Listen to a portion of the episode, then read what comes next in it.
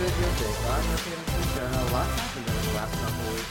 I'll start with the Ravens-Chargers game, move on to the playoff implications coming into the Ravens-Browns game, and then go through that Ravens-Browns game. I'll then take you through the NFL playoff schedule and my predictions for the wild card weekend and beyond.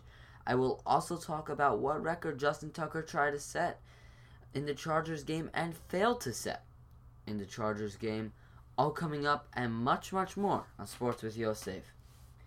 So the Ravens, as Jerry Sandusky put it, going into LA for their biggest game of the year in the smallest stadium in the NFL, a stadium which holds 27,000. And the Ravens fans, they travel well, and it was really a toss-up for who had home field advantage. Well, it started off the Ravens' way, first play of the game, in horrible field conditions. The field conditions were horrible. They're in a soccer stadium. Players were slipping all over the place.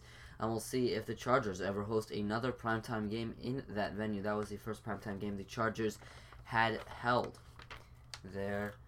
Well, on the first play of the game, Rivers looking down the right sideline, looking for Mike Williams, and it was intercepted by Brandon Carr. He stole it out of Williams' hands, and the Ravens were on the move. Gus Edwards, a nice run, but the Ravens, and a big story for them against the Chargers, was their failure in the red zone. The Ravens unable to get anything going there. They were 0 of 3 in red zone appearances to touchdowns. 3 appearances, 0 touchdowns. Not what you would like to see from the Ravens. But the Ravens, they were able to get it done. And they did it in a very tight ball game in the first half. Not a lot happened, but they did what they had to do to start it off. And of course, to start the second half, first play, Kenneth Dixon fumbles the football, Chargers take over, and their only touchdown of the day would come off of that turnover. Well, then here came Lamar Jackson. Lamar, well, he marched the team down the field. 2 plays, John Brown, a first down, completion and conversion on first down, and then Mark Andrews, 68-yard touchdown pass. Lamar Jackson, a beautiful throw. He threw it over the head of the linebacker, with right in stride to Mark Andrews, who is underratedly really fast. He runs ridiculously fast for a tight end, able to take it all the way, and the Ravens would never look back again. But Justin Tucker in the first half, well, he ended up on the day 3-for-5 on field goal attempts with a long of 56, but like I said, 3-for-5, very uncharacteristic. And when he came into the game at the end of the second quarter, well, he lined up for an NFL record. He was trying to make a 65-yard field goal, something that had never been done in the NFL. The long is 64. Tucker came on, and by the way, he had made a 65-yarder in pregame. Well, his kick was no good, and he also missed a 51-yarder when his foot slipped. But the Ravens, they never looked back after that Mark Andrews touchdown. They had great pressure. Zadarius Smith, a huge sack late in the game. The Ravens just did an absolutely horrific job. They got 4 sacks for 34 yards. I was looking at the wrong stat sheet. Huge job done there by this Ravens defense. And of course, their strength is rushing the football. 159 yards for the Ravens, 51 for the Chargers, and Melvin Gordon. Ravens had 35 rushing attempts, the 4.5 yards per rush for the Ravens, 3.2 for the Chargers. Ravens dominating. Or I shouldn't say dominating, but winning time of possession. I'm so used to saying dominating before I even look at the stat sheet. Then I'm like, wait, they only got 31 minutes, 25 seconds to the Chargers, 28 minutes and 35 seconds. But it was enough. Taking another look at the ground game, Gus Edwards, a monster day. 14 carries, 92 yards, 6.6 average, along of 43. Lamar Jackson, he had 13 carries, 39 yards, for an average of 3, along of 27. Kenneth Dixon, another good day. 8 carries, 28 yards, 3.5 yards a carry. But the Ravens, they had 8 passing first downs and 6 rushing first downs. They were 4-14 on third down, and it came late in the game. A defense which had made a stop against the Buccaneers, very uncharacteristically, I should say, made a stop against the Buccaneers, as they had failed in against Antonio Brown on the Christmas Day Miracle on Heinz Field, and of course on the Tyler Boyd and that play last year to end the season. Well, Antonio Gates and Phillip Rivers, they've been together for so many years. End of the game, under 3 minutes to go. Rivers has Gates down to about the Ravens 35. Brandon Carr holding him there on Wasu, strips it, and Tavon Young going all the way back for a defensive touchdown.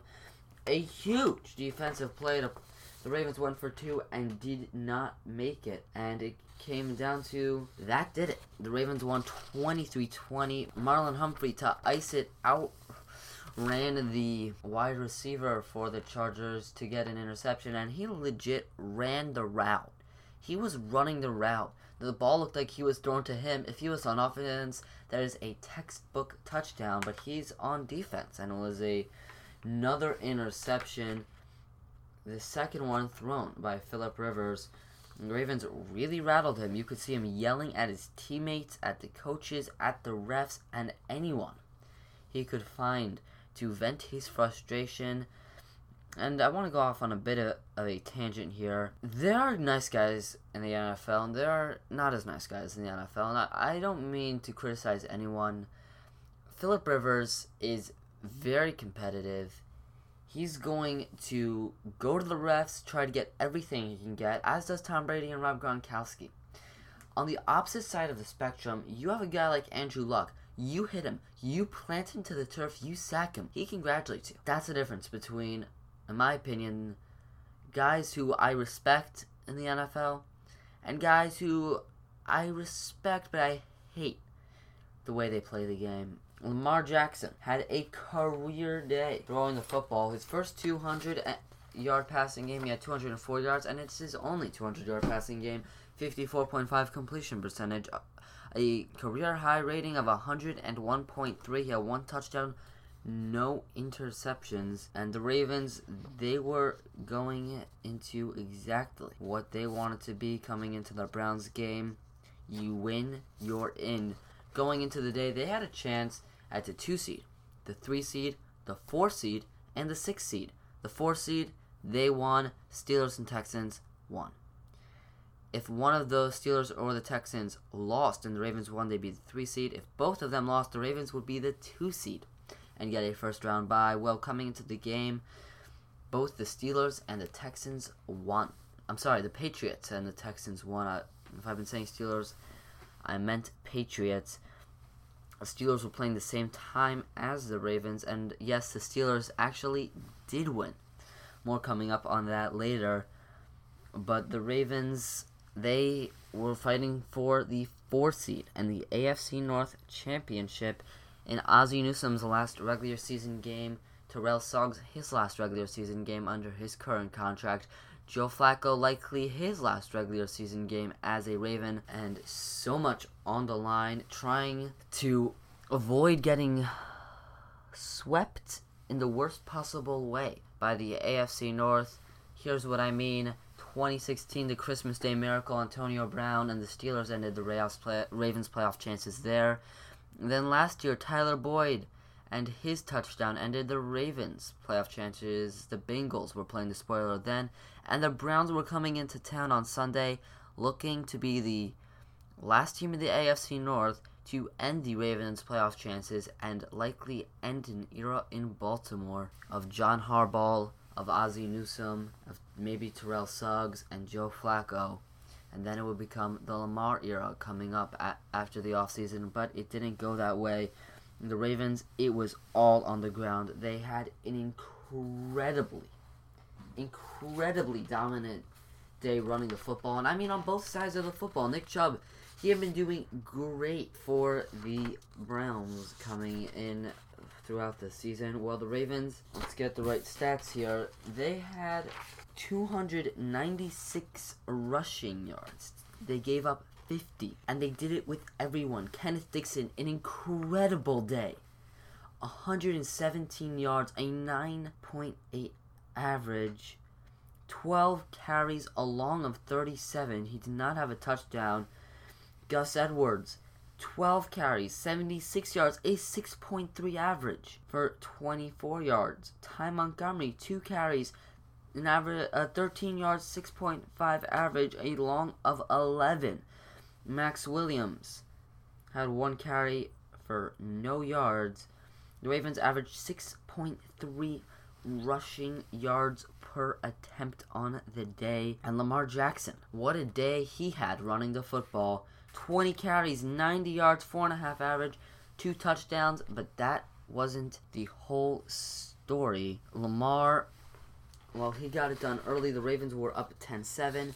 They were driving up 20-10, I believe. Late first half, Lamar Jackson, 3rd down and goal. Quarterback keep.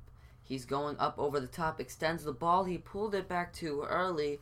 Whistles blow as the ball came loose and picked up and ran back for a touchdown for the Browns. But the initial call on the field was a touchdown. It was reversed to a fumble, and the Browns got the ball at their own 7. That was a touchdown that Lamar lost. And then later on in the game, he had a great run for a touchdown, but it was called back by a bogus holding call.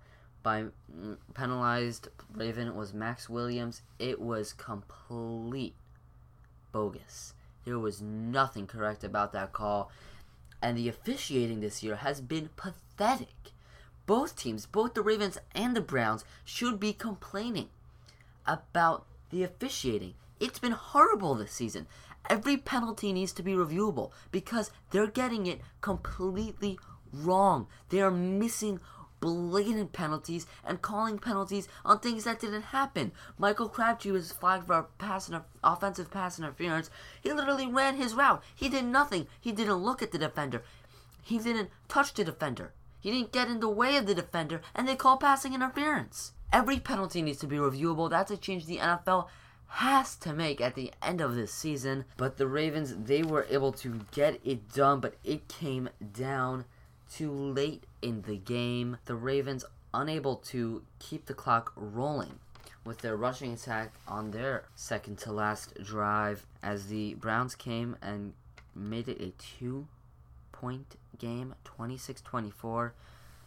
Under 2 minutes to go, and the same situation as the year before. The Browns looking to do what the Bengals had done and knocked the Ravens out of the playoffs. Like I said, the Steelers had won their game, and actually the Steelers players and their fans were all watching the Ravens game on the Jumbotrons in Heinz Field. The Ravens game was playing. You could see Juju Smith-Schuster praying and dancing and smiling and hoping that the Ravens will lose and let the Steelers go to the playoffs as AFC North champions. And the Browns, they moved it down the field. There were 2 reviews on that drive, 2 debatable catches. Both of them went in the Browns' favor, and they Browns got to about a 55-yard field goal attempt, and then they were silly. They went for longer passes. They were trying to make it much easier. Instead of trying to make it a 50, a 49-yard attempt, they were trying to go a lot deeper than that, make it a 40-yard attempt, a 35-yard attempt. Well, it didn't work. It came down to 4th down and 10. It was 4th down and 12 in 2017, 4th down and 10. In 2018, Mayfield, in the shotgun, he was looking to throw. He fires over the middle looking for the check down, and it was intercepted by C.J. Mosley, who went down and sent the Ravens to the playoffs as AFC North champions. He faked the blitz. He went and covered the check down. Mayfield threw the check down. And what was a prelude of meetings for years to come between Lamar Jackson and Baker Mayfield ended this one in the Ravens' favor. And just to go, Lamar Jackson had a okay day throwing the football, 179 yards, 81.8 rating, no touchdowns, no interceptions, a completion percentage of 58.3. 3.